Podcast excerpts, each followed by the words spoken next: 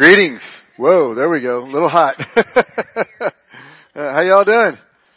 Welcome to Wednesday night, uh, Calvary Christian Fellowship. So, um, uh, I, I answered, there was just a question given to me, so if you're all listening in, is my son still here? He, actually, I woke up and we left the house at 2.35 this morning to get him to the airport for by 3. yeah, so he's probably close to getting back to Africa by now. Um, or or may I don't I don't know how long how long the flight is. He had to go to Chicago and then from Chicago straight to Ethiopia. So, uh, but yeah. Well, it used to be when I a couple of times I've gone over to Africa um, years ago, but uh, and I don't know if it's the country. Maybe depending on what country you're going to, they didn't allow direct flights. You had to go to Europe and then from Europe down. So it's like the same distance over, and then you got to go down. Um, now um, at least all the flights he's been able to take, he's been able to go straight to Ethiopia. So that's what I meant by straight. You know, it's a long flight. Any way you look at it. Um, hi guys. Uh, I hope everybody had a good Thanksgiving. Yeah, it's good to see everybody. Why don't we open up in prayer and I'll tell you what we're going to do tonight. And um, I, actually, I'm asking for prayer for my daughter. Um, she is uh, was supposed to originally go home Sunday. She's been ill, too ill to fly and as of right now, it looks like Friday night. Um, so if y'all would please be in prayer for her with us um, to see her. She's gotten there's two nasty viruses that've been going around. One's a, an intestinal, and one is an upper respiratory, or respiratory. And she's gotten she had both of them, and everything associated with them. So, um, yeah, if you all would be please be in prayer for her. It's been quite uh, quite a trial for her, and I know she'd appreciate the prayer. So she lives in South Carolina. She's flying into Greenville. Yeah, so she'll be flying into Greenville, and that's that's where she lives. So, but you know, um, missed a whole week of work and everything that she wasn't planning, and just, you know, of course, who plans to be ill, right? I plan to be ill this date to this date. We'll get it over with. No, that doesn't happen. Father, we bless you. We lift this night before you, and we ask that you uh, lead us and guide us in what we're about. Father, I pray that you would open our hearts, that we would understand your word better as we have this special evening and open up our time of discussion to be able to, to dive into what it is we see and that we hear and and um, and may may your word be a mirror to our souls. May we not be the same after we've looked into it than we were before. Reflect your light in all that we're about. Father, I, I continue to lift Brenda before you in praying for her healing and her wholeness.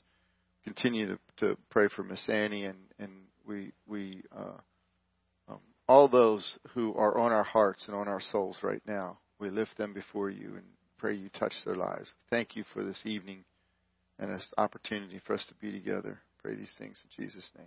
Amen. All right. So what we're going to do tonight, uh, we got a one-off, a little bit different uh, I thought this would be good to kind of get us back and going.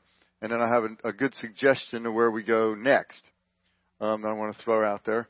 Um, so tonight I've got a, uh, a, a video um, by Michael Heiser um, that's kind of an overview of his work on the subject of demons. And he, it's, it's, um, uh, it's really good. I've, I've watched it a couple of times. I actually read, you know, his book on demons, book on angels, um, and uh, very scriptural. And, and the thing of it is, is I think it will help us to understand and see some things in ways that we'll understand our Bibles better when we read certain subjects. And he he deals and touches a little bit about what our understanding is culturally versus what the biblical understanding is. And we're going to find out that they're not necessarily the same thing. We're going to find out the way the Bible talks about things is is based on the culture of its time and and hopefully we get we get an expanded understanding of what Jesus actually accomplished on the cross, because he reversed uh, the the three rebellions. Now, what were the three rebellions? You'll have to watch the video to find that out. The commercial, but um, so it's a it's it's um, about half the time we normally take together, so we'll have plenty of time afterwards to have some conversation about it. But where I want to go next, um, been praying about. I told you I kind of had some ideas. I was going to uh, ask you all to trust me on it. There is a book that he's put out. It's called I Dare You to Bore Me with the Bible. And it deals with um, multiple passages that are been hard to interpret or people have interpreted different ways or hard to understand. So we'll get a chance to dive into. We may not go through the whole thing, but I figured doing several weeks of kind of doing the Bible study on each passage uh, or several of these passages. So if you want a, to get the book ahead of time and you want to study ahead, which I always recommend, because then you can see how well I did, right? You know, it's like mm, that's not what he said, but um, uh, it's called "I Dare You." Uh, uh, I dare you. I dare you to bore me with the Bible, or something. I dare you not to bore me with the Bible, um, by by Michael Heiser. Highly recommend it. Um, and uh, we'll we'll uh, we'll make our way through it. I'll probably supplement it as as I usually do with other other sources and maybe throwing some other verses in there as we go through it. So does that sound exciting? Does that sound like fun? A good place to go. So we're sticking with Bible study, but rather than doing just one single book, we're going to look at these verses that that have been like, why in the world does Zipporah um, circumcise Moses and then throw it on his feet? Why? What's that all about? Why? What's that whole thing in Corinthians when he talks about people are baptized for the dead? What's that about? What, what's Paul talking about there? Where, where'd that come from?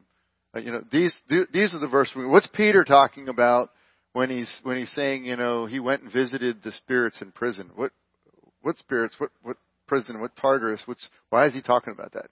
We're going to get into all those verses, and you're going to find out that that the weird verses actually mean something, and they mean something important and they teach us a lot about what the Bible's trying to teach us and help us understand our salvation, our relationship with God. So that's where we're going to go, um, and uh, uh, that'll be next. So I highly recommend get, getting that, and so have that book in your Bibles because we'll be it's we'll be going through those together. All right.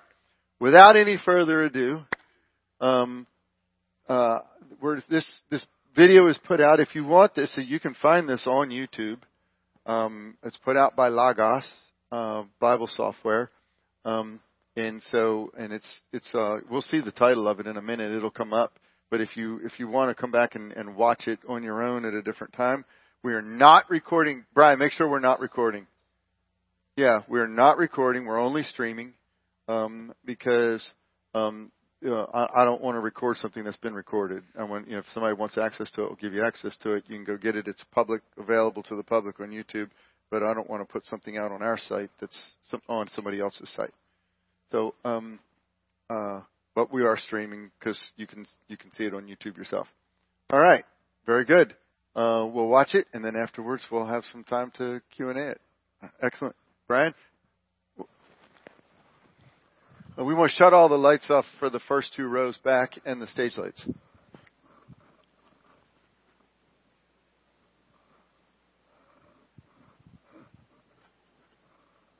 The the uh, blue ones as well. Should be volume.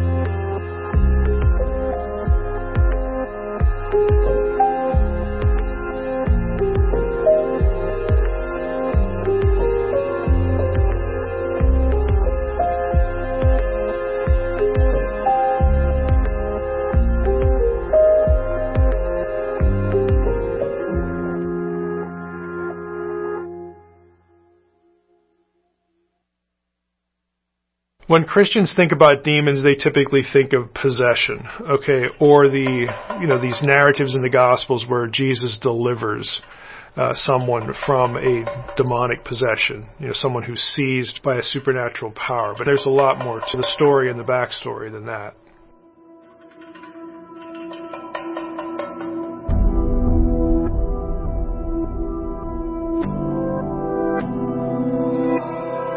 There's this sort of creeping suspicion or creeping narrative that says, well, we really don't believe in these things. You know, those those possession accounts in the Gospels, those are really just psychological conditions and you know other health problems. And it's like, okay, there are a couple that you know could go either way with that, but you know, Jesus doesn't command a, a, a brain or you know abnormality to go into a herd of pigs over the edge, you know, into the sea. You know, it, they're just narratives that don't fit that. When it comes to the spiritual world, we are forced to use the language of our own experience, things we can process distance, time, space. And the biblical writers are doing it because guess what? They're using words that they know and their audience knows. So they're taking things from their world, vocabulary, metaphors, and they're using those things to describe the indescribable.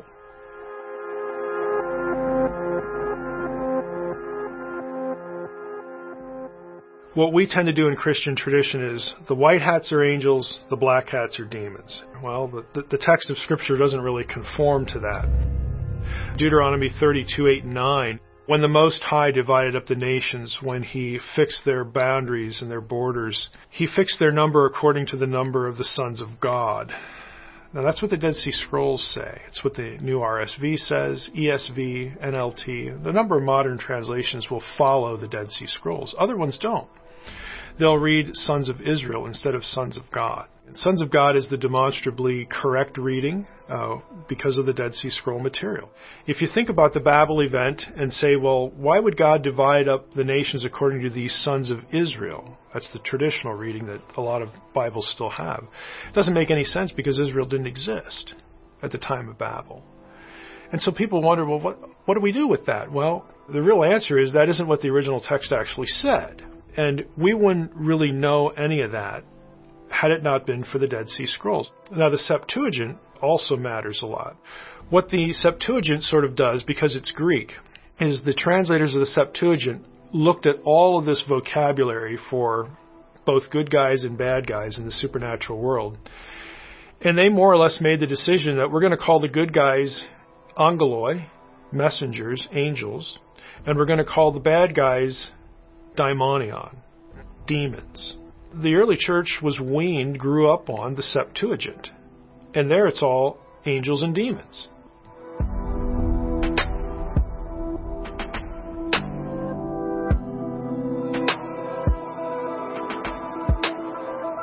Now, there are some terms that we should sort of camp on just a little bit. One of those is Elohim. A biblical writer will actually use Elohim of God, the God of the Bible, and lots of lesser beings. Okay, the gods of the nations. Psalm 82, the members of, of, you know, God's council, his entourage, the heavenly host. It will use Elohim of the disembodied dead in 1 Samuel 28. It will use Elohim of the Shadim in Deuteronomy 32:17, again, which usually gets translated demons, but really is a territorial entity. But however we understand that, it's not the God of Israel. It's something lower, but it's still Elohim. And the reason why that's okay for a biblical writer to do is that Elohim is just a term you would use as a label on anything that by nature is a disembodied member of the spiritual world, good or evil. It's just if you're a disembodied, you know, entity and you, your natural estate is the spiritual world now, you're an Elohim.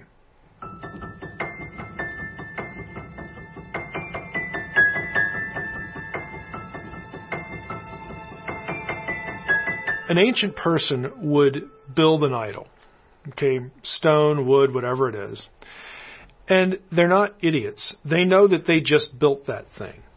The idea wasn't that this is my deity and then, then it just dies there.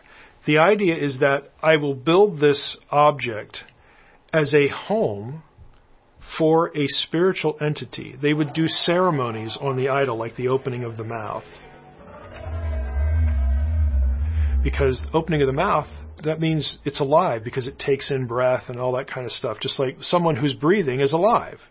Well, they would transfer that thinking to this object. They would perform some ritual with the idea that when we open the mouth, the entity, the spirit entity, will come and inhabit the object or attach itself to the object. That's why in ancient texts, when idols were destroyed, people aren't thinking, oh my God's dead now. No, they're thinking, man, when I get home, I got to build another one. And then apologize for letting that happen to the first house, and then do the ritual again, and then the deity will come back and reside with me or in this temple or whatever it is.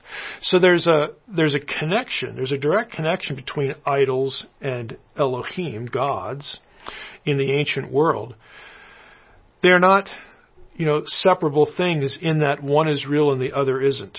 The whole reason you created an idol was to get this real entity to attach itself to it and be with you so that you can barter with it. This is the essence of polytheism. You placate the gods. You believe that they you need them on your side to live a good life.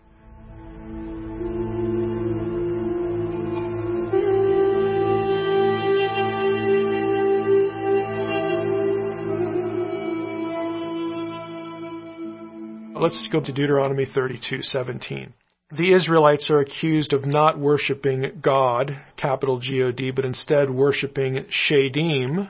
And then the next line says Elohim that they had not known. So the Shadim are called Elohim in that verse. Now, in the Septuagint, Shadim gets translated as demons, daimonion. Paul quotes that verse, Deuteronomy 32:17 and 1 Corinthians 10:21 and 22 when he warns the Corinthians about not eating meat that had been sacrificed to demons. Now here's the question.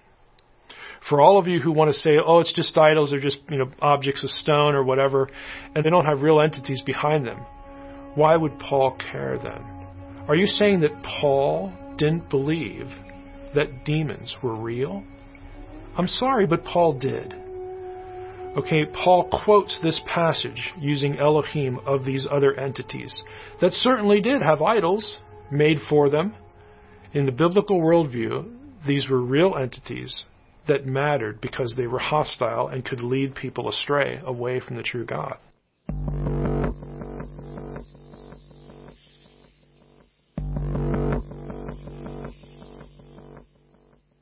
If you go back and you look at the first rebellion, Genesis 3. Again, the figure that will eventually become known as Satan. The word Satan in Hebrew is not in Genesis 3. The serpent is never actually called Satan in the Hebrew Bible, in the whole Old Testament.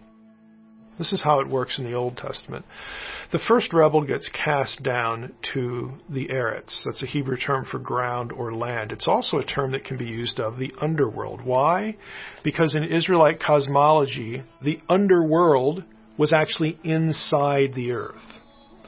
This is the realm that was associated with death. Why? Because you bury people when they die. And the being who's in charge of this, or, or, or who's the, the cause of all this, is this figure from Genesis 3 who has been cast down to this place. Instead of being like the Most High or above the stars of God, no, now you're going to be like beneath the feet of mortals, the ones that you sought to lead astray and destroy. So we get the kernel thoughts that actually are systematized in the New Testament.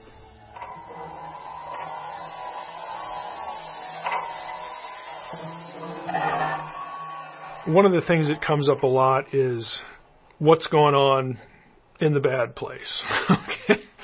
Because you get prohibitions, like in Deuteronomy 18, is a, is a passage that a lot of people are familiar with, that forbids certain practices that involve contact with the other side. For instance, Deuteronomy 18 very clearly forbids necromancy. You don't contact the dead, whether the dead is disembodied human dead or spirit beings who are just in the realm of the dead. You don't, you don't do that. There are some logical questions, even from that just one point. Would God really give commands to not do something that you couldn't do? I mean, do we have a command, thou shalt not flap your arms and fly? Well, I'm good with that one. I'll never break that one. Uh, no, the, the, the whole logic of commands is that God commands things that are within the purview of human capability, that they actually would work. There are supernatural intelligences that are not friendly, that would just love to manipulate you and destroy you. And so what God is saying is, look, you don't do these certain things because these are rituals or habits or gestures of solicitation to other intelligences that, yeah, that will work. And it's not the point that God is a killjoy. He doesn't want you to know what's going to happen. He doesn't want you to know this particular you know, point of knowledge. The, the whole point of these kinds of prohibitions are if you sort of get sucked into the spirit world on the dark side or you traverse into it, you don't know what you're getting. It's not your realm. Don't think you know what you're encountering, what you're being told. You, you, you don't have any feel for this space over here.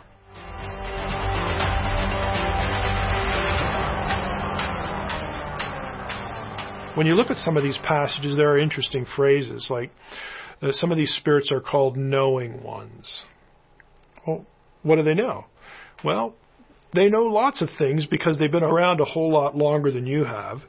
They've seen what happens to people, to human civilization. They know what happens in the spiritual world. I mean, they, their knowledge base is a whole lot bigger than yours. And they can deceive you with that knowledge. Don't listen to them.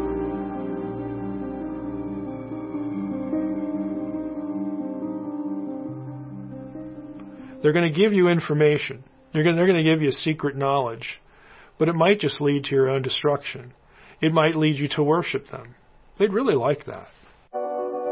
Being worshiped, being followed, being obeyed is appealing to supernatural beings in rebellion because it's a way to subtract glory and worship from God, who is their adversary, and also to empower them in such a way that you, who they want disposed of anyway, you make yourself more vulnerable to that. So those are the two sort of fundamental reasons why a supernatural intelligence, again, that is in rebellion already with God, and, and that relationship, according to Scripture, is, is, is irreversible. There's nothing in Scripture that suggests that a supernatural being in rebellion can be redeemed. And so the only thing that you can do to sort of get back at the judge who put you in this situation is to harm him, to take glory away from him, to harm the people that he does love.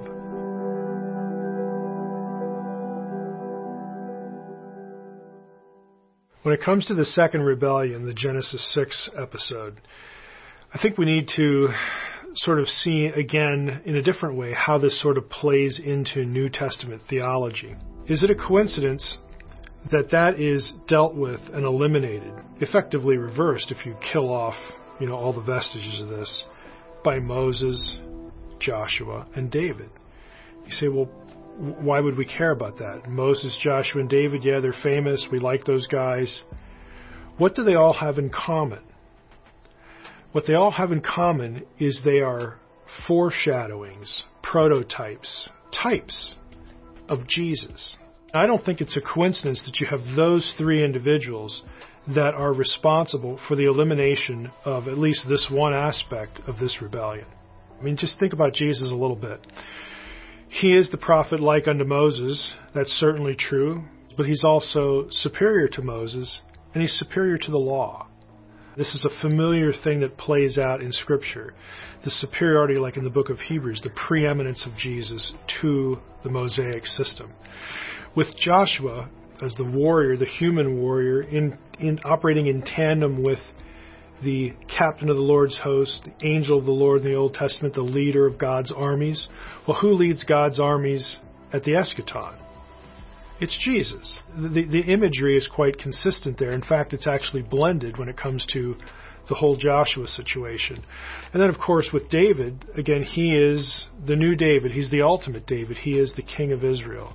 He is the king of all the nations. So you get these passages in the prophets where that talk really oddly about someone descending from David, okay, ruling over a kingdom that includes Gentiles.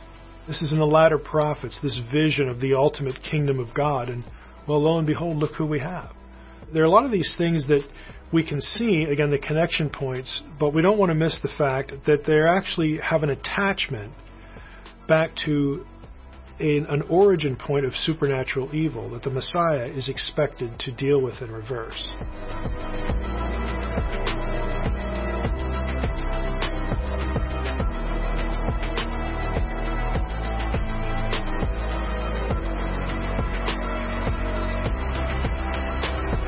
One of the obvious items that comes up when I talk about the Deuteronomy 32 worldview is what scholars typically refer to as cosmic geography. It creates a theology of when Yahweh then turns around right after Babel and calls Abraham and promises him a land.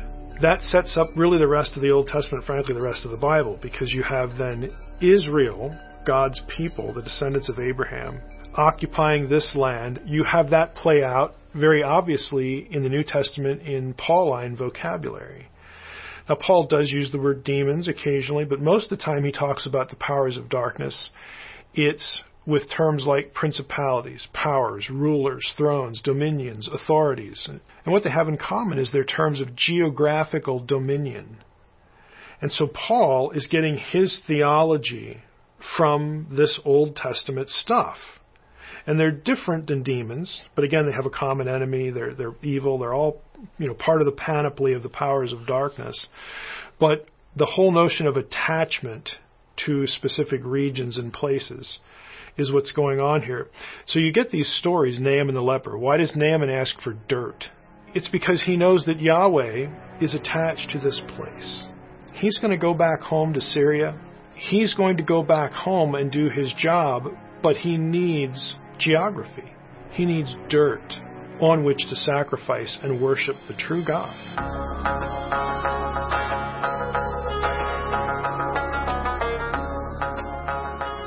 In the New Testament, Paul, to the Corinthians who are bickering among themselves, he says, Will you stop taking your disagreements to you know, these courts of law and having you know, somebody arbitrate between you? Don't you people know that you're going to judge angels? In Revelation 2 and Revelation 3, Jesus himself says, To the one that overcomes, I will put him over the nations. Well, who's over the nations now? It's the gods in rebellion from Deuteronomy 32. They are going to be displaced and replaced in the new Eden, the new earth, which is you know the, the, the final state, by believers. In other words, the new children of God replace the old children of God who are in rebellion we are going to judge them. You'll actually get passages in Isaiah, terms for these critters that live in the bad places that are anti-Eden. You say, well, why pick on those animals? You know, I love animals. Well, animals who live in the desert, what do they do? They live off the dead. They eat rotting flesh. They are by definition unclean for that reason because their association is with what isn't Eden, what God didn't want for his people. And so all of that is colored by what happens in Eden to destroy Eden. Death comes into the world. In fact, in the Septuagint, you'll actually get references to as humans. You know, there's just weird language, and you say, well, what's up with that? The point isn't that hey, back in the day, in biblical days, there were like ass humans. You know, there were donkeys. No, no. okay. It, the point of it is not literalism. The point of it is abhorrent mixture, freakishness. It's anti-Eden. It is chaos set against order. This is why the vocabulary is used to convey to readers you don't want to be in a place like this. This is the place where all of God's goodness, the things that He wants to give humans, the orderly life, the habitable space that He wants for humans, the Edenic conditions are all in chaos. It's an inversion and a perversion of the way things ought to be and the way God wants them to be. And so that, that becomes a, a powerful way of messaging that idea.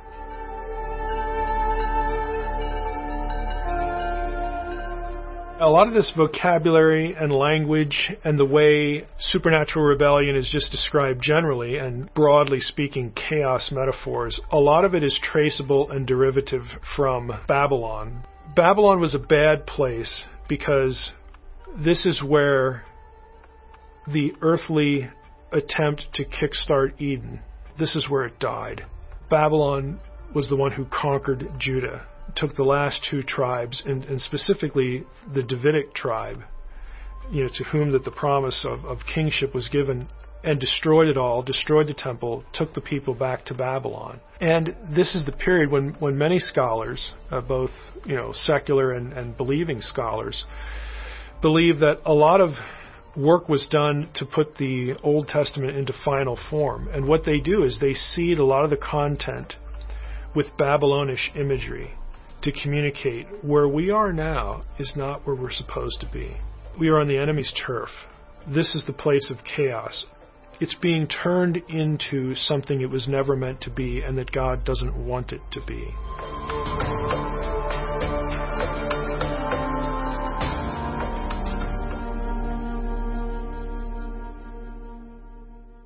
When it comes to the world of the powers of darkness, there are certain things that are just on the table. There's death. Death is a big one.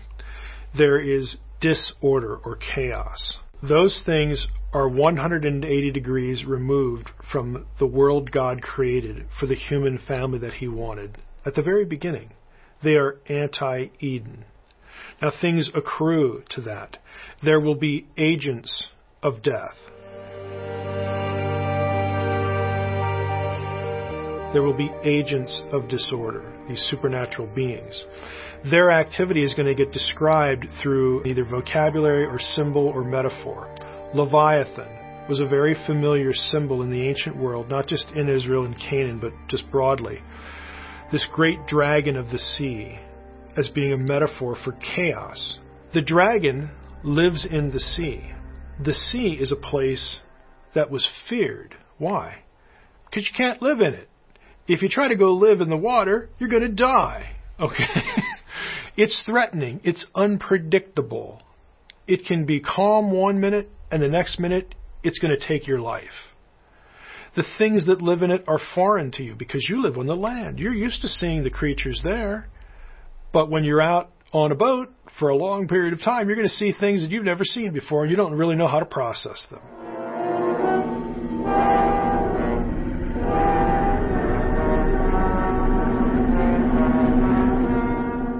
And the writers are using things that are familiar unfavorably, okay, to describe spiritual threats to a human being. Again, it's a very simple strategy, and when you really think about it, it's very effective.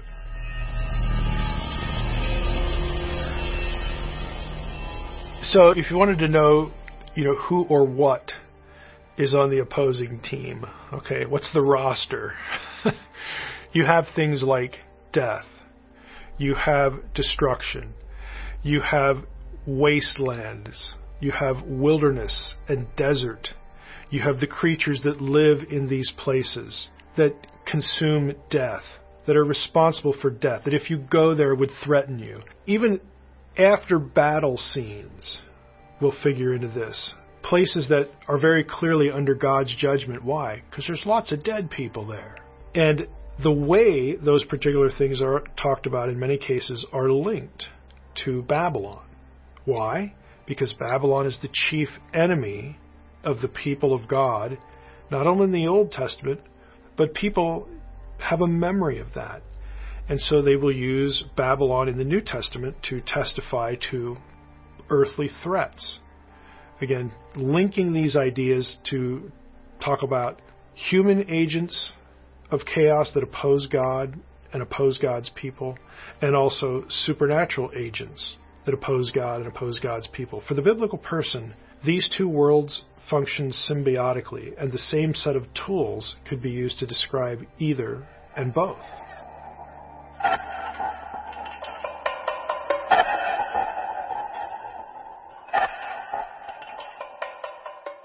Well, when you talk about the powers of darkness, you have to devote some attention to Satan. Let's talk about Satan. Most people, when they think of Satan, they will think of Genesis 3 or they'll think of Job chapter 1 and chapter 2, what scholars call the prologue of the book of Job. So we have a meeting, a divine council meeting. The sons of God are assembled. And then in English Bibles, Satan, capital S, shows up. And God says, Hey, you know, like, where you been? You know, what are you doing? And he said, I've been running to and fro throughout the whole earth and so on and so forth. And God says, Have you considered my servant Job? Boy, he's awesome, you know, and he talks Job up. And then Satan says, Yeah, you know, that's because he has a great life. If you took away everything that he had, he would curse you to your face. I mean, there's a confrontation there. And that launches us into what happens to Job. It raises certain questions. Well, why is Satan there? Like, is he still working for God? Is he on the payroll? Like, what's going on here? And those are legitimate questions that we should talk about. But if you go down to Genesis 3, we get the familiar serpent in Eden story. And we don't get, even in English Bibles, we don't get the word Satan in Genesis 3. And that's because the Hebrew term for Satan is Satan. It doesn't show up in Genesis 3. It's never used. In fact, you never get the term Satan applied to the serpent, Nachash, that's the Hebrew term for serpent in Genesis 3. You never get those two terms married to each other in the Old Testament, speaking of Eden. The Satan figure in Job 1 and 2 really isn't the devil. Hebrew does not attach the definite article, that's the word the, in front of a proper personal name, and neither does English. So I'm not the Mike. I wouldn't talk about myself as the Mike. Every time the word Satan occurs, it has the definite article. So it's Ha-Satan, the Satan. That tells you it's not a proper personal name. It's not a specific entity. Are we going to go with what the biblical text has or what our tradition tells us? So what we have in Job 1 and 2 is we have a member of the spiritual world, in this case, a you know, sort of a functioning member of a board meeting. He's not evil and sinister. He's actually doing his job. Satan as a noun means adversary. That's true. But it could also mean something like challenger or, or, or someone who looks around for people who are obeying or disobeying God and then reports on them. The whole point of these metaphorical descriptions is to remind us that God doesn't miss anything. It's all in the memory bank. It's all there. Nothing is overlooked. Where it sort of transitions from I'm doing my job to challenging or becoming adversarial in relation to God is when he questions God's assessment of Job. So he's questioning God's omniscience of the situation. He's also questioning God's integrity. Is God telling us the truth about Job? God says to the Satan, okay, I'll let you do anything to Job that you want to do other than kill him. Because we have to keep him alive so that his integrity will become known. And I'm going to let you do whatever you want because I don't want you coming back here and saying, oh yeah, Job would have folded if you'd let me do this. No, do whatever you want. And we'll see who's right. This isn't the devil. So the question is, well, why does this term, Satan, get applied to the serpent of Genesis 3? Well, just think about it. In the Old Testament, this term is never applied to the enemy. As time goes on, in the intertestamental period, it occurred to someone, you know, you know that serpent figure back there? He really was hostile to God and, and to humanity. He was, he's God's adversary. He stood and opposed God. Let's use the word Satan to describe that dude. And by the time you get to the New Testament, this is four or five hundred years later, it has become on its own a proper noun. So you get a figure who's named Satan. So you have capital S Satan running around doing stuff, and the New Testament associates that figure with the serpent of Genesis 3. Now, if you actually did Bible study and you look for all the places where angel or demon or anything, any language like that occurs with the word third or three, you're never going to find a passage that teaches that a third of the angels defected before the fall in the entire Bible.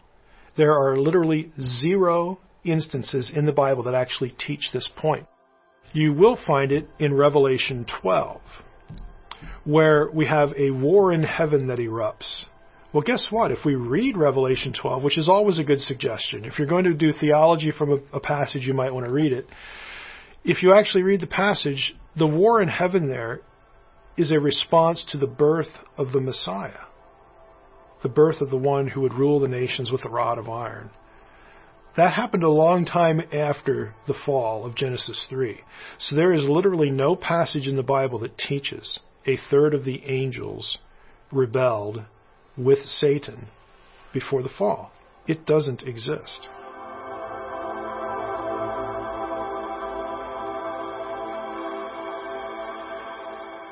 And so, if we really think about who this being called Satan was, he is an intelligent, divine being. Since he is free, but he's also not God. In other words, he's not perfect. There is the possibility, the potentiality of autonomy, seeking autonomy. And we see that reflected in passages like Isaiah 14, which I think, and I, again, I'm far from being alone here, I think Isaiah 14, Ezekiel 28, Genesis 3, they have uh, the same sort of divine rebellion backstory in play, and, and, really, it's just a question of who puts it forth more directly uh, among those three passages. But you have one particular being who wants to be the highest authority, wants autonomy, wants to be in the place of God, and makes that choice and suffers the consequences for it. As, as far as when, well, you know, I, I would answer that sort of, and I'm not, not trying to be clever here. I would answer that this way that as soon as he decided that this is what I want and decided to act upon it and decided to reverse God's decision to create humans by getting them to fall, presuming that they would be judged and just dispensed with. As soon as he reaches that point, then he is in rebellion.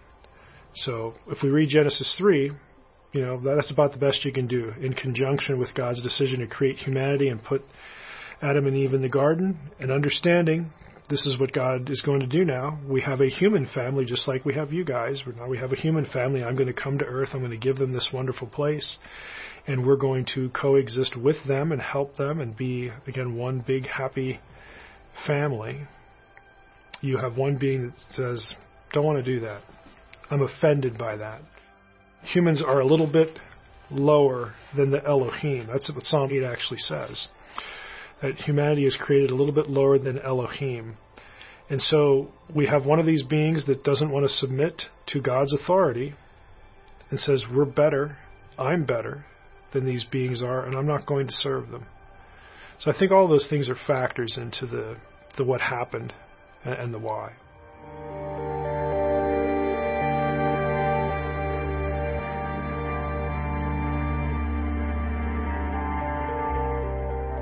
From the time of Augustine forward, we have demythologized, we have stripped away, we have denied that the events of Genesis 6 1 through 4 are supernatural. We explain away the sons of God episode with, with the daughters of men. That wasn't the case, you know, for centuries, you know, since it was written on through the intertestamental period. There's a an individual, Julius Africanus, you know, who prior to Augustine was the first one to sort of reject the supernatural worldview, but then Augustine did, and there are reasons why he did. He had an axe to grind, I think, with uh, some of the the material in Judaism and in the in the Manichees, which was the Christian sect that he joined after his conversion, that revered the Book of Enoch, and the Book of Enoch made a big deal out of this episode. And so when they had that parting of the ways, you know, Augustine is just not mindful of the need for the passage, and frankly, just doesn't want to hear anything about it. And so the rest of the church, because of his stature, essentially follows suit. And so ever since we've had views of Genesis 6 that make the supernatural context of it go away. So we miss number two. And number three is we know all about the story of Babel, but we never really find Deuteronomy 32, 8, and 9. Because prior to the Dead Sea Scrolls, it would read that the nations were divided up according to the number of the sons of Israel. And the few people that asked, well, how does that make sense because there was no Israel, don't really have an answer.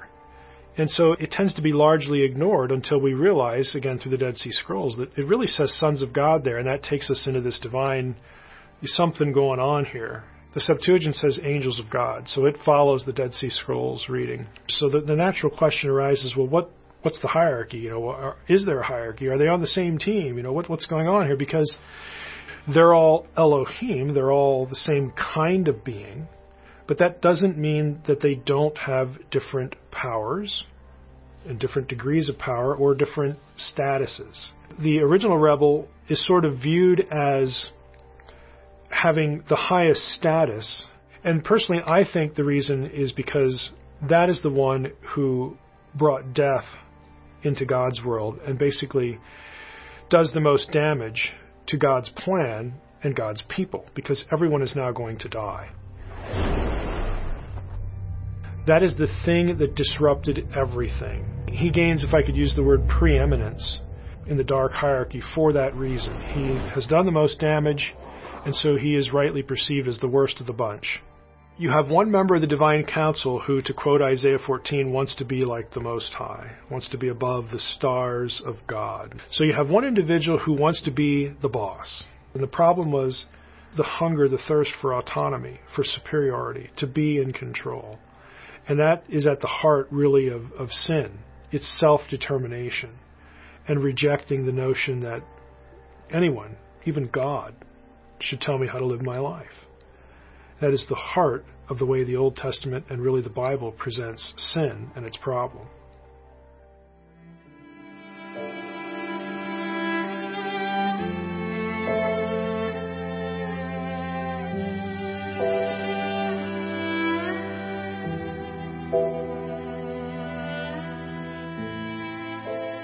I think one of the better questions that I often get is do these divine rebels are they still members of God's council? Uh, because they don't like go away, they're not obliterated and destroyed. And I think at this point we need to, to think about a couple of terms here. One is divine council, and the other one is the broader term heavenly host. Okay, if we didn't have rebellion, those two terms would be absolutely overlapping. They'd be absolutely synonymous. But the fact that we do have rebellion, yes, they're still a member of the heavenly host because they're still a member of the spiritual world. That's different than asking and saying, are they members of the divine council? Because the divine council, by definition, in the divine council scenes, are those who assist God in governance. These guys aren't assisting God. They're in opposition. So I don't think that divine rebels are still part of the divine council. They're not on God's payroll. They're not showing up for work on Monday because they don't have a job anymore, okay? So there's a distance there, but nevertheless, they are still members of this thing we broadly call the spiritual world.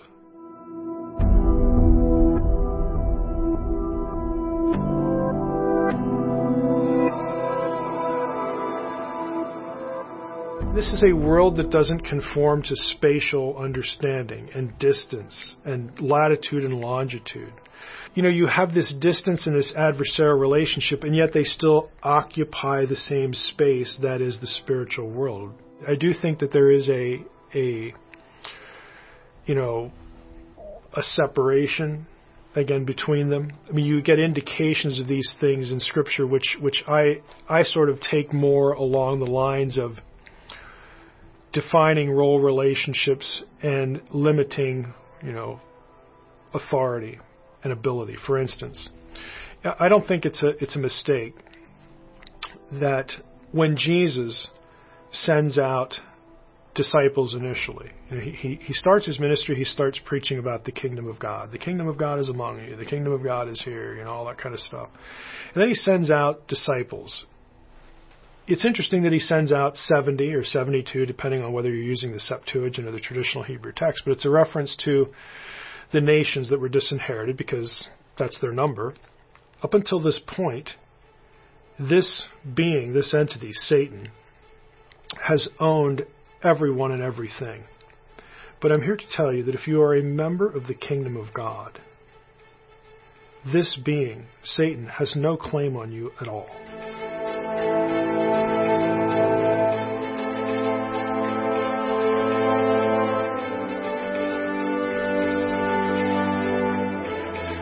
It's as though the prosecutor has been thrown out of court. God doesn't need to hear what you've done. He doesn't need to hear why you deserve death. He doesn't need to hear that death is your destiny. If you embrace me as Messiah and you join the kingdom of God, the kingdom of heaven, problem solved. He has no claim on you at all. And so this, my ministry, my message, is the beginning of him losing ownership of the world. This is where it begins. What spiritual warfare is, is the growth of the kingdom of God, the Great Commission, and the diminishing of the other kingdom. And the way that's accomplished is telling truth. You speak truth to lies.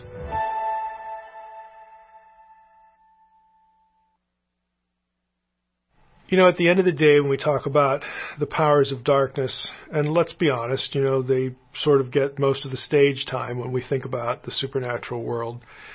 The one thing, though, that I hope you take away is structurally the way Scripture presents this to us in the, in, in the instance of three rebellions, and more importantly, how Jesus and what he does on the cross is specifically aimed at curing and reversing all three. The stuff we've talked about here, these are not accidents of Scripture. These are not things that you more or less have to, you know, make up. These correlations. The correlations are there. They are in the text. The language in the New Testament connects to the language of the Old Testament. This is intentional, it's strategic, it's intelligent. Okay, and so if you have one takeaway, it's to think about what Jesus did in response to not only the problem of our, you know, mortality, eternal life, but just how wonderfully and how sort of in an all-encompassing way what Jesus does in the New Testament and how it's talked about covers the gamut of all of these forces of supernatural darkness and what they're about. Not one of them gets missed and nothing gets unaddressed.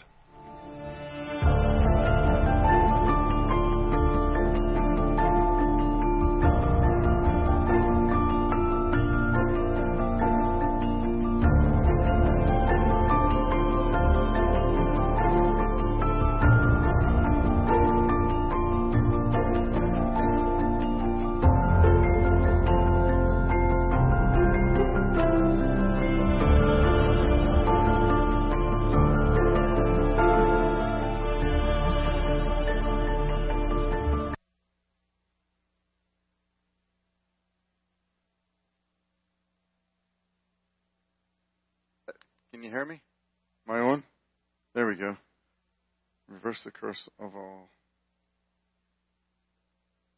three.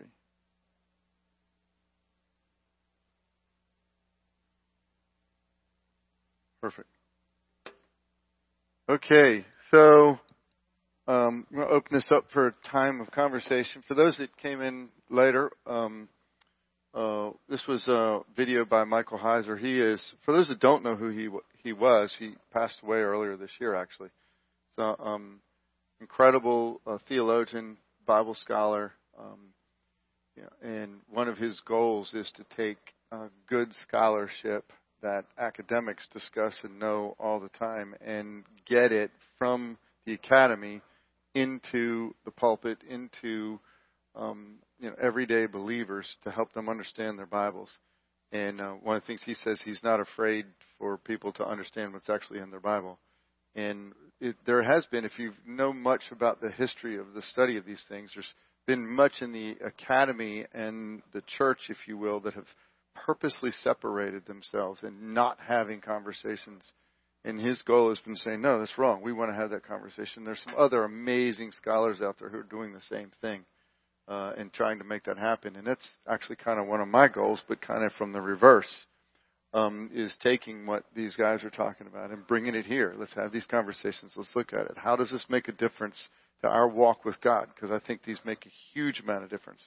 So playing a videotape like this, you know, there might be some things we've never heard before or some perspectives, or there may be some things, okay, what in the world does that have to do with my actual walk with the Lord?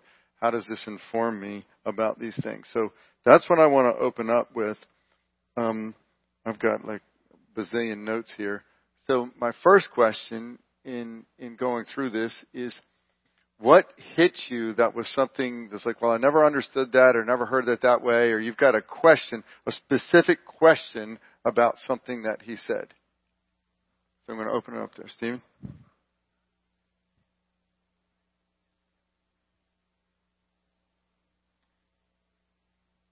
Okay, so the, the question is, if God knows everything, why does he allow the devil to tempt Job to discover where his faith is? Alright, so, if you followed what Heiser was trying to say, did you follow the fact that Heiser was trying to say that the character called Satan in the Job passage is not actually the devil?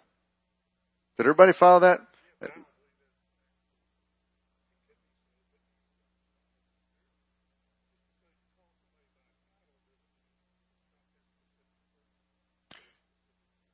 So, okay, so to understand the scholarship of what he's saying here, and here's where we, here's where it breaks down for us. Um, the word Satan is a Hebrew word. It's just a Hebrew word. It's not a name. It's not in any form or fashion. Um, and we know that because it's always used um, uh, with some type of an article. And Hebrew works the same way as English. We don't go around, around calling each other, putting definite articles in front of our names. We don't say the Sally the Tim. Okay, that's not how we talk. That's improper. But when you see the word Satan used in Hebrew, it has a definite article in front of it, the Satan. And in fact, there are actually passages that refer to God as the Satan. Uh, why? Because it, there are passages where He is challenging. He's the one who's the challenger. He's the one. So what it's doing, it's describing what the being is doing as opposed to who they are. Unfortunately, because we're reading it in the English, most of our English Bibles take uh, um, take this these two words, get rid of the the, and make it a name. Um, but what you have is you have a person, and because this person is not the only passage, there are other passages where this is done. This is in the prophets as well. I believe it's Zechariah. You see the same thing come up in Zechariah.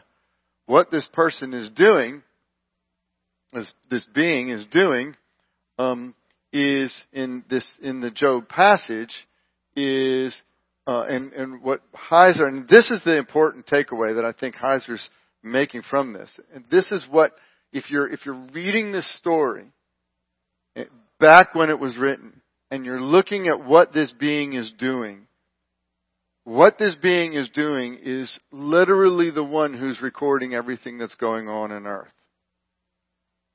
is the one that's, it's giving that metaphor, that picture, that there is nothing that happens that God doesn't know about, God doesn't see. It's the, it's the, it's where we get to when, when Paul says we are all going to stand before the judgment seat of Christ to give account for what we have done in our lives, believers and unbelievers. And this is, this is the concept that's in that. Um, and so, um, uh, what now? What's going on with with uh, uh, the accuser in this in this um, uh, passage? And what Heiser was talking about is in this passage is the accuser is um, you know God is saying uh, God's the one actually brings Job up. Look at my servant Job. He, there isn't anyone like him. Well, the accuser is playing, it's a, it's a courtroom scene is what's going on. This is a divine council scene. This is one of those few times when we get a picture into the divine council. We've talked about the divine, how many are not familiar with the divine council? I don't want to go into it if we've, okay. So you're not familiar with it. So there's, there are pictures, like when we were studying Daniel, you remember how we were studying Daniel and we get the picture of the, the, um, the principality, the prince of Persia, and the spiritual entity in Daniel chapter 10.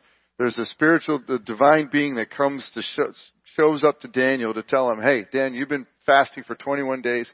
God heard you the day that it began. I've been sent to speak to you but I have not been able to get here because I was opposed at the border. Remember, it says at the border. When I get, when I came to Persia, the prince of Persia stopped me from coming in here. But your prince, Michael, who we know is an archangel, came to your assistance, uh, or came to my assistance in opposing him so that I could come here. And I've got to be quick in what I tell you because I've got to go back to this battle. And it doesn't give us a lot of detail about what's going on, but it does tell us there are things going on in the spiritual world that are paralleling things going on in the physical world. There are spiritual battles that are going on that are paralleling, and, and the question becomes, paralleling what are uh, issues going on in the physical. The question becomes, which is driving which? Um, well, one of those scenes we see, it's in Kings, it's in Chronicles. The prophet Micaiah talks to Ahab and tells Ahab that um, uh, that he actually saw the divine council and God had said, okay guys, how are we going to handle Ahab? And he decrees Ahab's going to die and the divine council comes up with the way it's going to happen. Same thing happens in Daniel. How many remember in Daniel with Nebuchadnezzar's dream? And the watcher shows up and the watcher says, we have decreed a watcher is another title for a member of the divine council. It says, we have decreed this is what's going to happen. Remember, the watcher is watcher means one who is awake, and he appears to Daniel when he's asleep. You get this whole Hebrew irony going on. The one who is awake appearing to one who is asleep to tell the one that you are asleep. And why are you asleep? Because your pride is causing you not to see what God has done. And as a result, you're going to have a mind like an animal because to ignore God is to have a mind like an animal. And so he ends up with a mind like an animal for seven years. This is, this is all a decree of a watcher. This is very similar to what's going on here in Job. You have a divine council meeting. You have these individuals. God's bringing up an individual. He's talking to divine council. One steps forward as an adversary and a challenger to what's God saying, and it leads into this trial that Job goes through. Now, so the question becomes, why, so the question is actually, um, is the direct answer to your question is God doesn't use the devil to do that. Okay? What he's do, but what he is doing is he is allowing Job to go through tremendous trials. Why is he allowing Job to go through tremendous trials?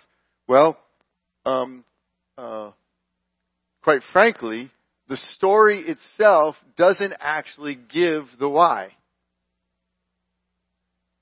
The story never actually says why.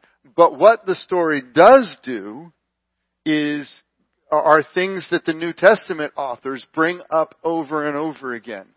We see it in Peter. We see it in James. Think it not strange the fiery trials you're going through, for the testing of your faith is of more value to you than gold. Um, these these types of passages come up all throughout. That that concept that if we, um, uh, I'm going to back up. I don't want to get too too far on this. There are three books of the Bible called wisdom literature. There's more, sometimes there's more, but three main books called wisdom literature. You have Proverbs, you have Job, you have Ecclesiastes. Proverbs gives you this, this set of propositions that are godly propositions and godly truths that says, generally speaking, if you live your life according to these righteous principles, then you will see flourishing in your life. The problem is, there are those who live by those principles and don't necessarily or always see flourishing in your life. Why? Now we have the book of Job that says, here's one who was living according to these godly principles and yet saw all of this in his life. Why? What happened? Well, we don't know the full reason why, but we do know that he stood righteous in spite of it. And in the end, the result of it was he had a greater understanding and a deeper appreciation and actually was glad he went through it about who God was and what his relationship with God was. There are certain things that can only be seen after the cross. And then we have another book of the Bible. This is the, the um, um, uh, Ecclesiastes, which talks about here are all these people who are not living by godly principles, and it looks like in the end they they uh, uh, end up not uh, they end up appearing to flourish. That doesn't seem right either. And the point of that book is, if justice is only what we see here uh, under the sun, then there is no justice. Ultimate justice is that God is eternal and nothing uh, will goes without being paid for. So even when it looks like somebody's getting away with it, they don't. You see, the, the, the, these are, this, are, this wisdom literature is, is, is powerful literature dealing with all of the big questions of life, and these overlap. And so when you're looking in the story, it's real easy to say, to, to go to, well, you know, why would God uh, allow uh, the devil to do this to, to Job? Well, remember, it's not till we get to the New Testament, um, the, the entire Hebrew Bible never actually makes the connection between the, um, the term Satan and the serpent. That's not that, that that connection is not made until you get to the New Testament.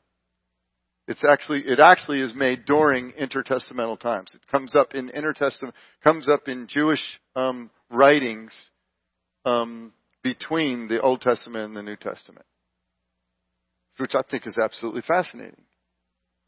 Um, it's it's a it's a developed theology. So did that? I don't know if that answered your question, Stephen. Did that make everyone more confused, or did that answer your question? Everybody good? All right. And I think um, this actually, this question came up to me recently in a whole other context. And the question is, is um, why would God allow? Uh, why did God create create people who? Um, uh, why would He create so many people who would ultimately not choose Him and end up in destruction? I'm like, wow, it's a good question. But we, I think we look at these things the wrong way. What is it that God wanted to begin with? What God longs for more than anything else is a family. This is why, remember, remember he said at the end, what is spiritual warfare? Jesus literally reverses. What's the three rebellions? I'm going to ask that in a minute.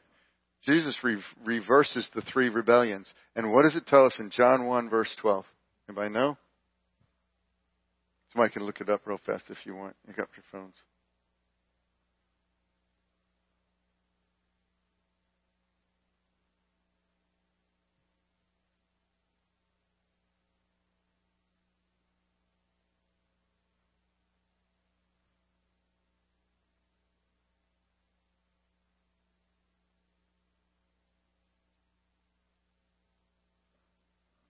What is it?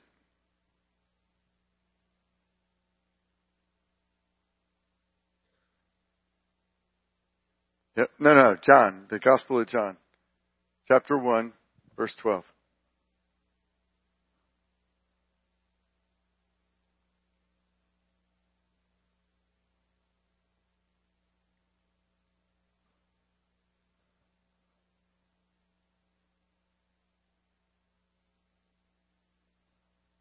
The right to become what? By how? by receiving Him. See, what he's, what is he, what did he desire from the beginning? Family. What does Jesus reverse? Separation from family. What does he desire more than anything else? Family. He created us. And so we, I, I, I find it awfully fascinating. We blame God for human failings and human, uh, human choices, um, when everything God has done has been to create family. everything he has done is to be create flourishing and family. Now, now there's something that's a very, very powerful piece to that. And that is, is you don't have to choose it. And it's not family until you do. And why do we blame God that He has given every single, you know, what do we call a government that takes away our choices? Yeah. We call it tyranny. We call governments tyranny that take away our choices and we call God evil for giving it to us.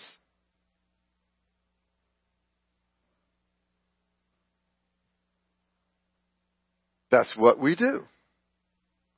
You see, one of the things that we find, uh, what, what strikes me about the question is what the question really highlights more than anything else is it highlights just how much in rebellion to God we actually are.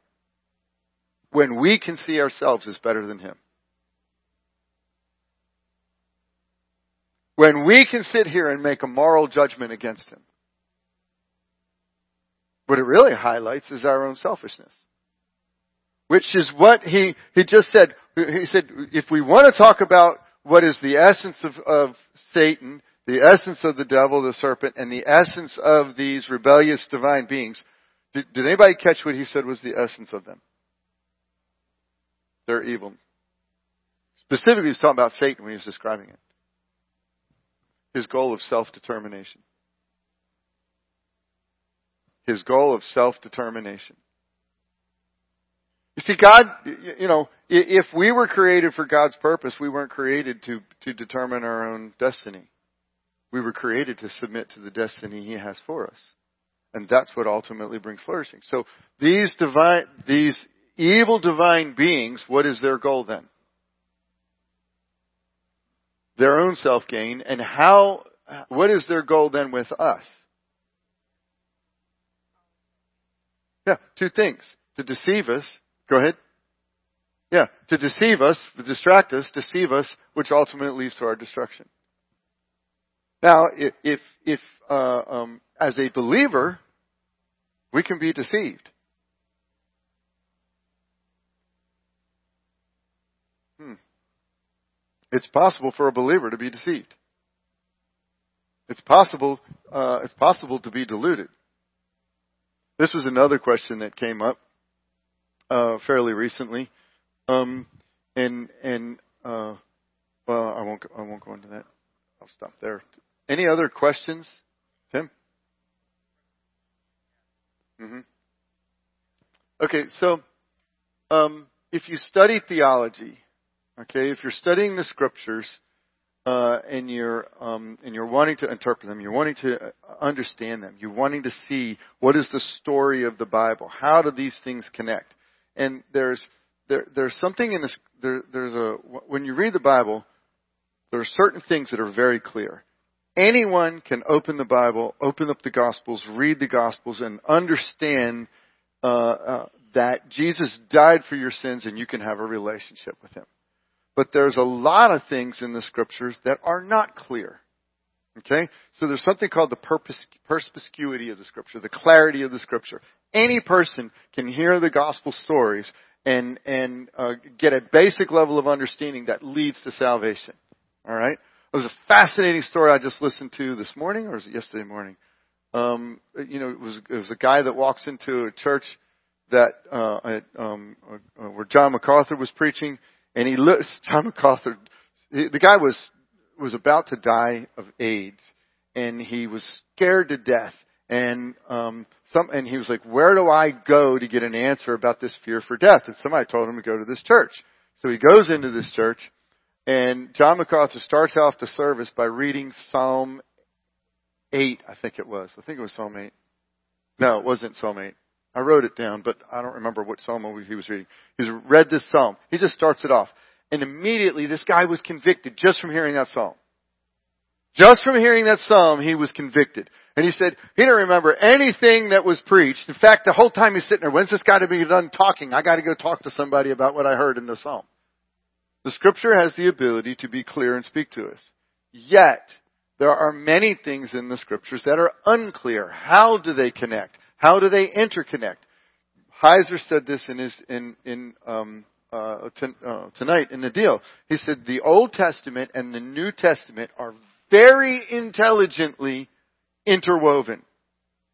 There is full on at least 30% of your New Testament you cannot understand if you do not know your Old Testament.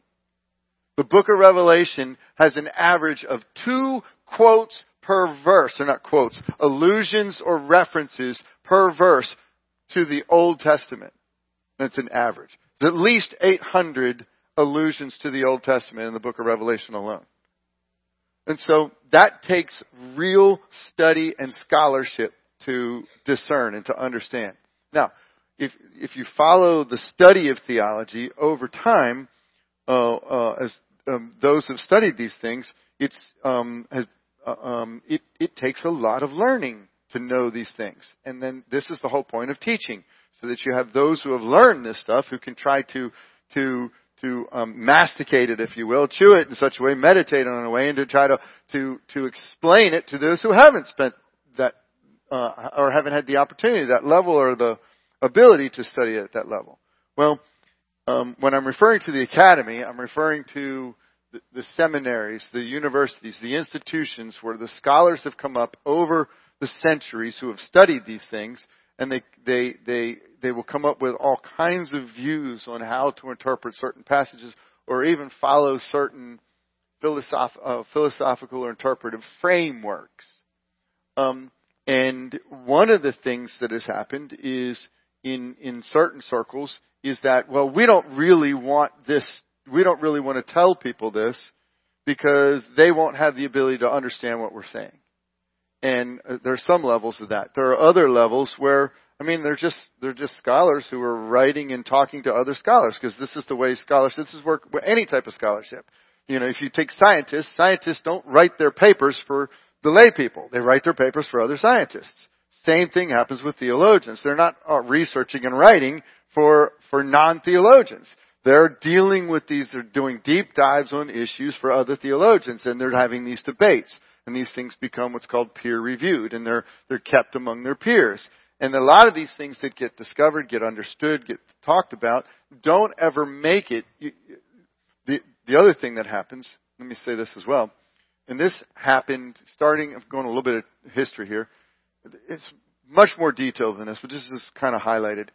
Late 1800s, there's a school of thought that rose up called higher criticism. And higher criticism really said, well, we're, we're smarter than the Bible, and so we're now going to discern whether the Bible's true from the outside in rather than from the inside out. Um, this is oversimplifying it, but that's this kind of thing that we're going to apply our knowledge and discern whether what's true and what's not in the Bible because we're so smart. Um, as this came up, rather than evangelical or believing scholars opposing that, there became kind of a separation between this. The Bible school movement really started coming up, and a lot of the people who were trained in Bible schools were not then not trained at the theological levels and were not opposing these things. Um, now, that's not 100%. There's there's been scholars, but um, but gradually over the 20th century, more and more evangelical scholars started to rise up and begin to oppose some of these things that were in the academy. And so we've come into a time now when we have amazing scholars who are, um, uh, you know, who do like Michael Heiser's what he says. He says, "I'm very boring as a scholar. What I do is I read what other scholars write, and I make all the connections that nobody else is making, and then I tell everybody about them." Um, Craig Keener is the, you know, off the charts amazing New Testament scholar, and um, and uh, who's also at that level, trying to bring what's popular. You got you got a lot of them um, out there who are doing this uh, now. Um, so that's what I'm referring to. There there is actually a split where um, those in the those in the academy, in the universities, as doing this professionally, are saying, we're not interested in what's going on in the church. Not interested at all. We don't care. And there are those in the church who said, we have our doctrines. They're preset. These are our doctrines. That's it. Don't mess with them. And so a lot of what's going on in the church is teaching doctrines over and over. A lot of what's going on in the academy is staying away from the church. And we're, and we're, and so our doctrines inform us more than than interpreting Scripture. Our doctrines inform Scripture rather than Scripture informing our doctrines. And it's been a passion of mine for the last 20 years to have my doctrine informed by Scripture, not the other way around. Now, there are certain fundamental things, like I said, there's a certain base level fundamental things that, that, um, that make Orthodox Christianity what it is. It's, there are fundamental creeds that are accepted basically across all Orthodox Christianity. What we're talking about is those tiers and layers and levels that are added to that and above that, which tend to divide into different um, um, denominational camps and that type of thing. Well, well, you know, can we know these things? I think we can. Does that help answer your question? Yeah, uh, probably way more than I needed to say. Yeah, that was the short version. So, um, but I've been, you know, reading and studying it for a long time. So it's how do I boil it down to it? Yes. No. Any other questions? Hmm. So comments and what did you think about what he had to say?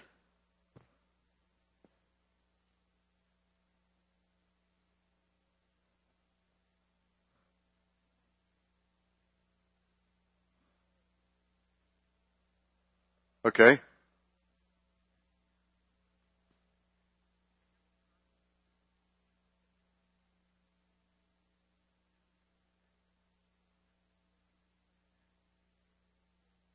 Hmm. Okay. Well, I appreciate you saying it. That's what we. That's what. Yeah. That's why we're having these. So, uh, any anybody else have similar problems? Things he was saying that was like, I'm not following what, where he's going or anything? Okay. What was one thing that was new?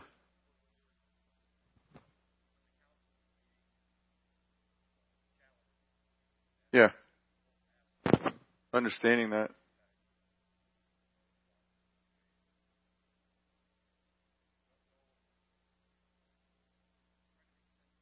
Sure. Sure. Yeah, you never heard it that way before. It's in a, it's actually a fair amount of uh, uh, commentaries have it. Um, I've obviously read it and very familiar with it and heard it for many years. Um, it's out there, but like you said, it's not what's taught popularly. Um, because when you open it up and just read the way it's interpreted, it makes it, it, it makes it appear a certain way, and so that's the way it's taught. Um, but it's not a, actually a very good translation at all to translate it that way. It's not translating the Hebrew. That's a fact. It's not translating the Hebrew the way it's in most of our English Bibles. And that's a fact. Um, so, uh, um, you know, uh, I don't think you're wrong to, to, uh, here's, let me, I'll give you an example.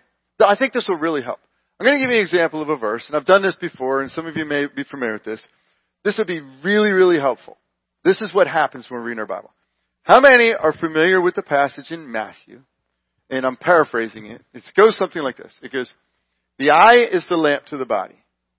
And if the eye is bright, then the, the, the, uh, the whole body is bright. The, uh, but if the eye is dark, then great is the darkness and, uh, within. How many are familiar with that uh, passage? Okay. Now, I'm setting you up. I'm telling you ahead of time that I'm setting you up.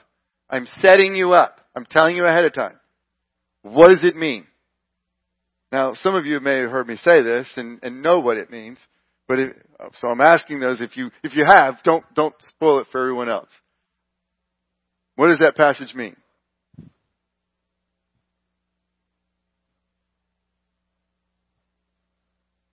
You can see the Spirit message. Okay? Anybody else? Want to take a shot?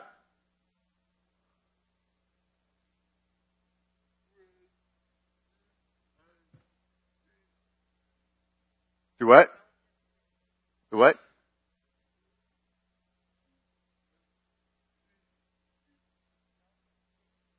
Oh, We've talked about it before, so you need to hold on. I know what he said. Yeah, he's spoiling it. yeah, yeah.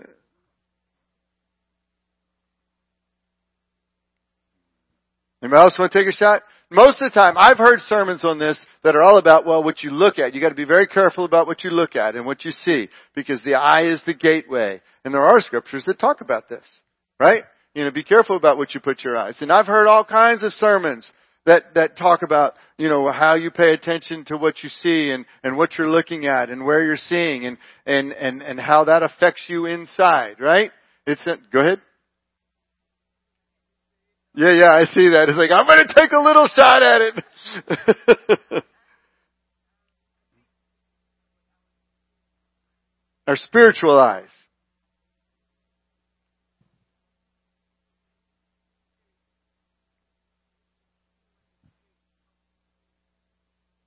Then you're bright inside. If you see what the Spirit allows you to see, then there's light coming in. If you're not allowing the Spirit to, to lead you, and guys, kind of sort, of sort of what Carmen was saying here. Or, or, okay, so, that's a good discussion. It's a biblical discussion. The, uh, the other one, what you put in front of your eyes, a good discussion. It's a biblical discussion. Has, neither has anything to do with the passage in Matthew. Nothing. Zero. Zilch. Marco knows this because we talked about this. The passage has to do with, y'all see you later. Have a good evening.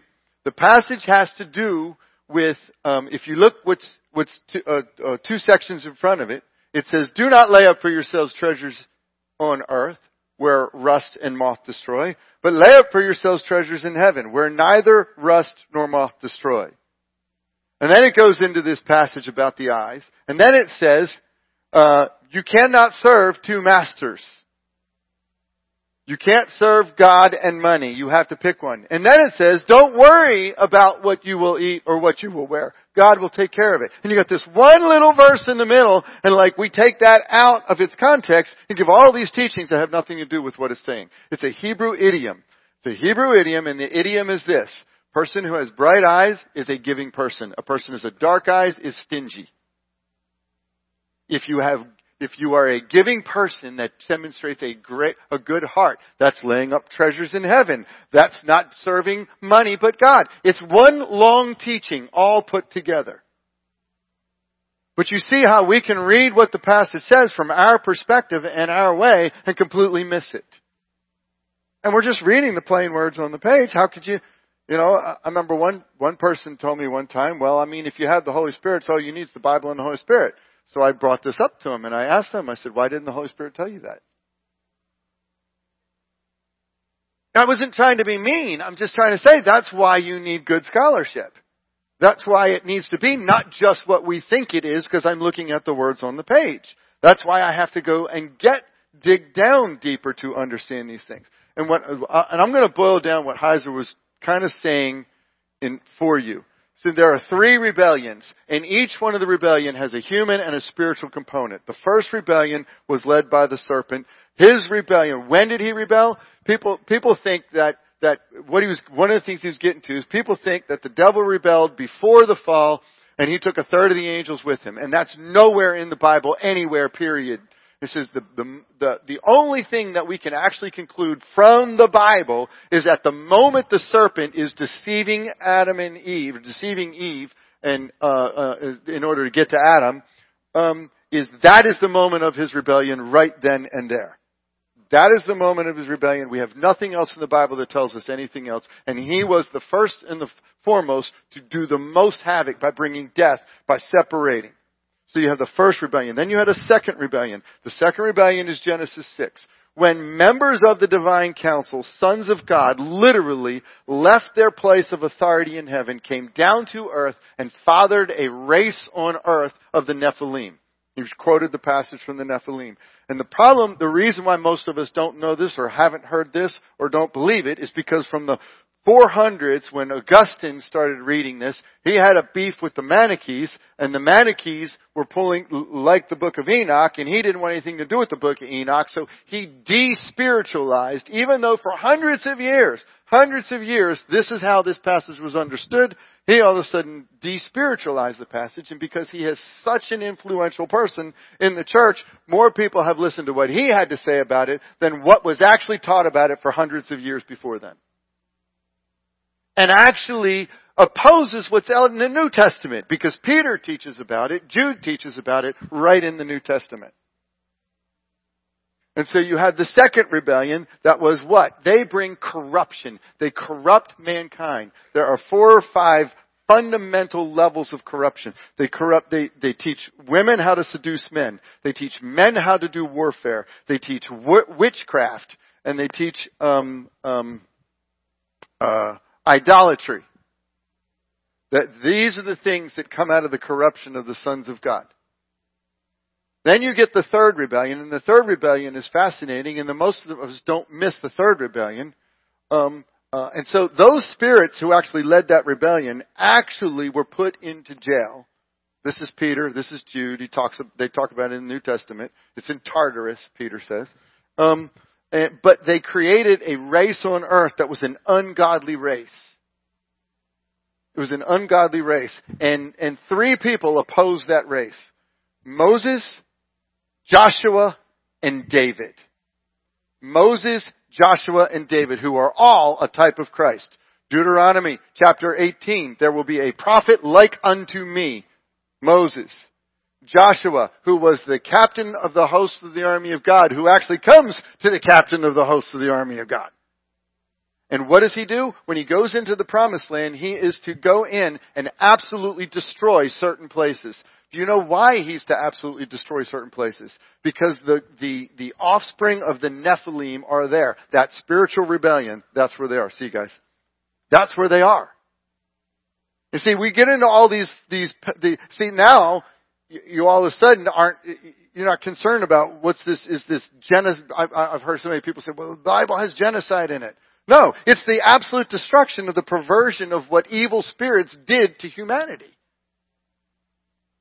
When you see it and you understand it and you know it, it gives it a whole different context. A whole different context. The third person, David. David confronted Goliath and it was David and David's mighty men that killed the last five Nephilim known, known of in the scripture. And he's the king. And that's the third, that's the, uh, that's the second rebellion. The third rebellion was Tower of Babel. Now what's fascinating about this one is it's in reverse. Humans rebelled who were then followed by a spiritual rebellion. But we don't see it, we don't get it because we don't connect what our Bibles connect. Unless you connect Deuteronomy with Genesis, you're not going to miss, you're going to miss it. But, but Moses tells us plainly in Deuteronomy 32 verse 8, when God divided the earth according to the sons of God, when did he divide the earth? The Tower of Babel at the third rebellion. You read Psalm 82, you discover that these divine sons of God rebelled against God and led man astray.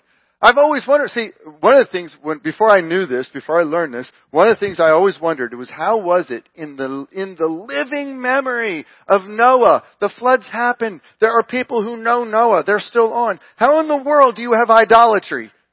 How in the world do you have idolatry after the flood happened in living memory? People are alive who went through it. How do you have idolatry? How is that possible? How does God judge the world that much and you have idolatry?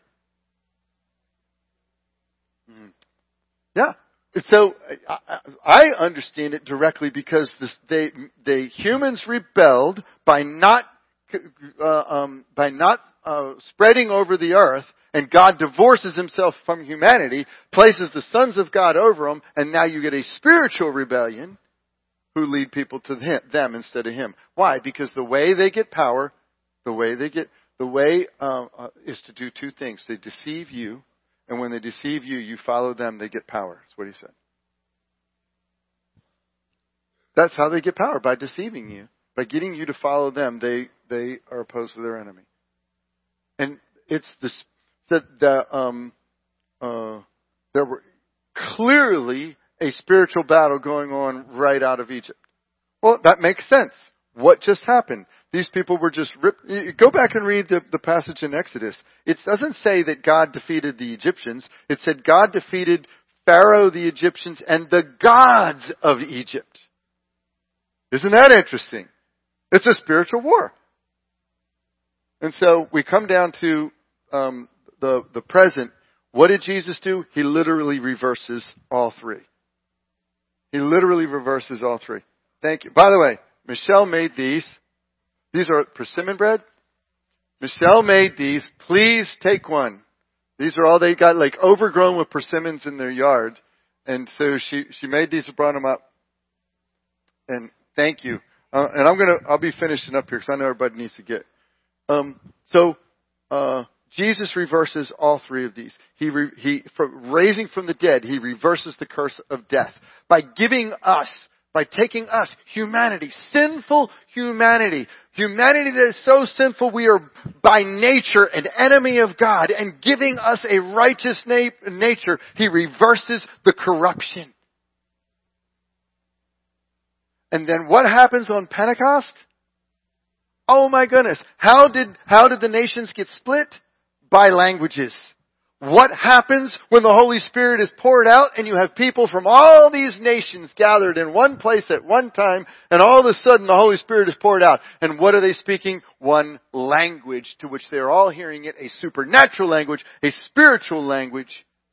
He's reversed all three. He has reversed all three. And so spiritual warfare is what? These same entities. See, the reason why Heiser did what he did is because most of us just want to think about angels and demons in the way like, where's my guardian angel? And does that person have a demon? And you say, demons are lower level beings when you actually look at it. The worst ones are the intelligent evil over geographical regions who are deceiving entire nations. And spiritual warfare is when we share the truth when we stand in the truth and the love of the gospel and you speak that into someone's life and now all of a sudden they are translated out of the kingdom of darkness into the kingdom of the son of his love, now we have done damage to the kingdom of darkness. Now, do we, does that mean that those other things aren't, aren't, uh, those other ways of seeing things aren't real and aren't true? They are, but they are, there is much more. There is a bigger story. And we, because we don't understand the bigger story, we're not active in it. There's something called the diffusion of responsibility. We have a whole church of people. Why do I need to share the gospel? There's a whole bunch of other people here who can do it.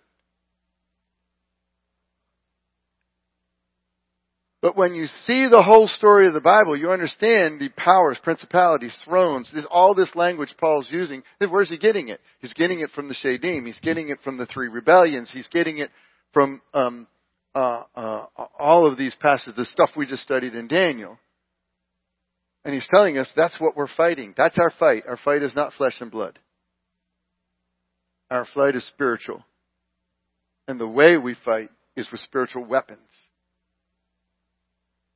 The fact that we are saved, the fact that we have been made righteous, the fact that we have a, a, a sword of truth, the fact that we have a shield of faith, the fact uh, um, that we are, have the, uh, um, the gospel of peace to carry, the fact that we've got the, the word of God. You see, all of that weapons, what does it do? It deals with all three of the rebellions. It deals with all three of the rebellions. All right. That's kind of a summary of what he was saying, but in a much more academic way. So, very good. Well, I was hoping this would be a treat. Um, I figured it probably open up some conversation and seeing some things a little bit different way. Um, but next week we'll uh, we'll be diving into the scriptures like we normally do and breaking stuff apart. Let's close in prayer, and um, and if y'all will help me uh, put the chairs back and make sure you greet one another. Father, we bless you we uh, we lift this evening before you, and I pray that we would have a glimpse, a grasp of the greatness of what uh, you accomplished through your Son on the cross. The power, the kingdom that you brought to earth, the kingdom to which you have brought us into. That we would see ourselves uh, as the means of spiritual warfare the agents in the way, in the same that there are agents of darkness, you have called us as agents of light, as ambassadors of your grace. And that by the, the, the spreading of the word, the means of grace go out to, to, to change lives, to diminish the kingdom of darkness and increase the kingdom of God. Father, give us a vision, give us a, a, a mission, give us a heart for this. We pray these things in Jesus' name. Amen. Thank you for your patience. If you please, if you'll help me with the chairs, and also make sure you greet one another. Hmm. Hey, I'm good.